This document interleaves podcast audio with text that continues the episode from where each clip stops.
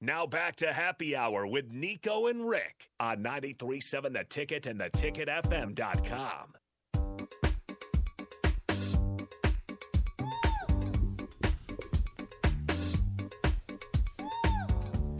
Back here on the happy hour, one final time before we take you into one on one with DP.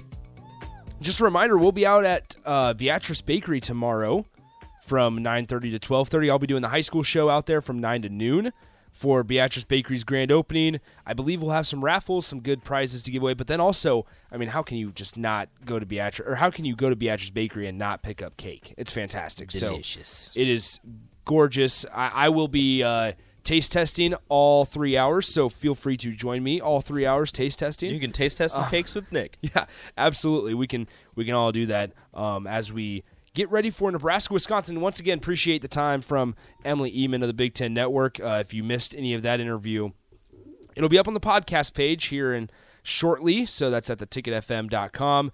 Um, good stuff there. I want to talk about a couple things. We have a couple minutes left here in Friday's show, and a couple things, Rico. Nebraska women's basketball plays Drake on Sunday. You are going to that game. I am going to that game. We're, we're so me and Rachel are going to the game. We're taking uh, Elliot for sure. We're not sure if Cade's going to go with this, but Ellie keeps asking about basketball and football and volleyball. So we're like, you know what? You want to go to a game? And she said yes. I don't know if she knows what she said yes to, but we're going to the game, um, and it's going to be fun. It's going to be interesting. It'll be her first sporting event she's ever gone. Well, second when she was a little baby, we went to a salt dog. I'm game. sure there's going to be lots of pictures. Yeah, probably. Good Let's stuff. see if we can get some pictures with the players. Good stuff. Yeah, it's uh Drake is 7 and 2 overall. So seriously, and I had this whole sp- spiel earlier this week. Tickets for Nebraska women's basketball like $6 for seniors, 8 or $10 for adults. I can't remember which one. It's not expensive. Parking at the parking garages is seven dollars. There's there's ways that you can go and cheer on a ten and zero basketball program. Looking to go Um, 11 and oh. 0. Very very fun to watch. Very impressive. It's fantastic. and you Um, will you will have fun. you oh. will have fun at the game. Yes, it's a lot of fun.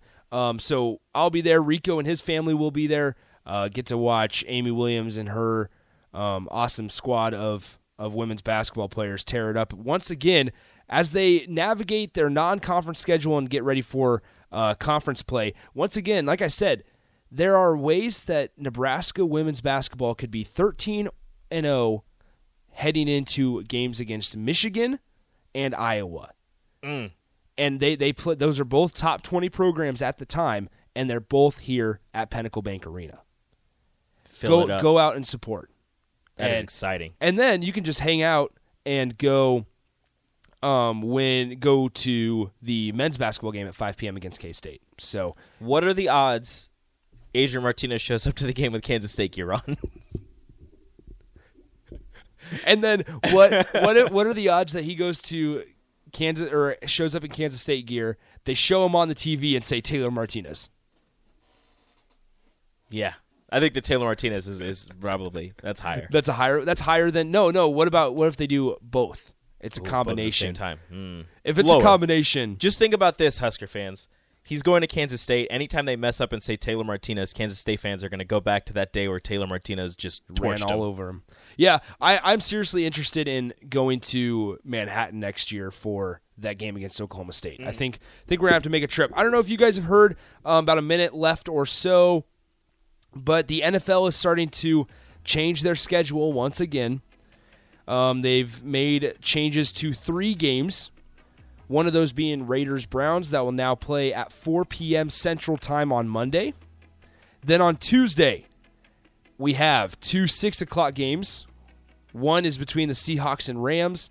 The second, those are both at six. Okay. You're Well, second of them at one, six. second one is Washington at Philly. Washington's without their two starting quarterbacks, and they had to sign Garrett Gilbert today.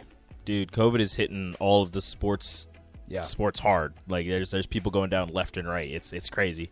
Yeah. So good stuff today. Once again, thanks to Emily Eman of the Big Ten Network. Hey, let's talk about a Husker National Championship on Monday. We'll Mm. talk to you guys then. Enjoy the weekend, and we'll talk to you on Monday. Adios.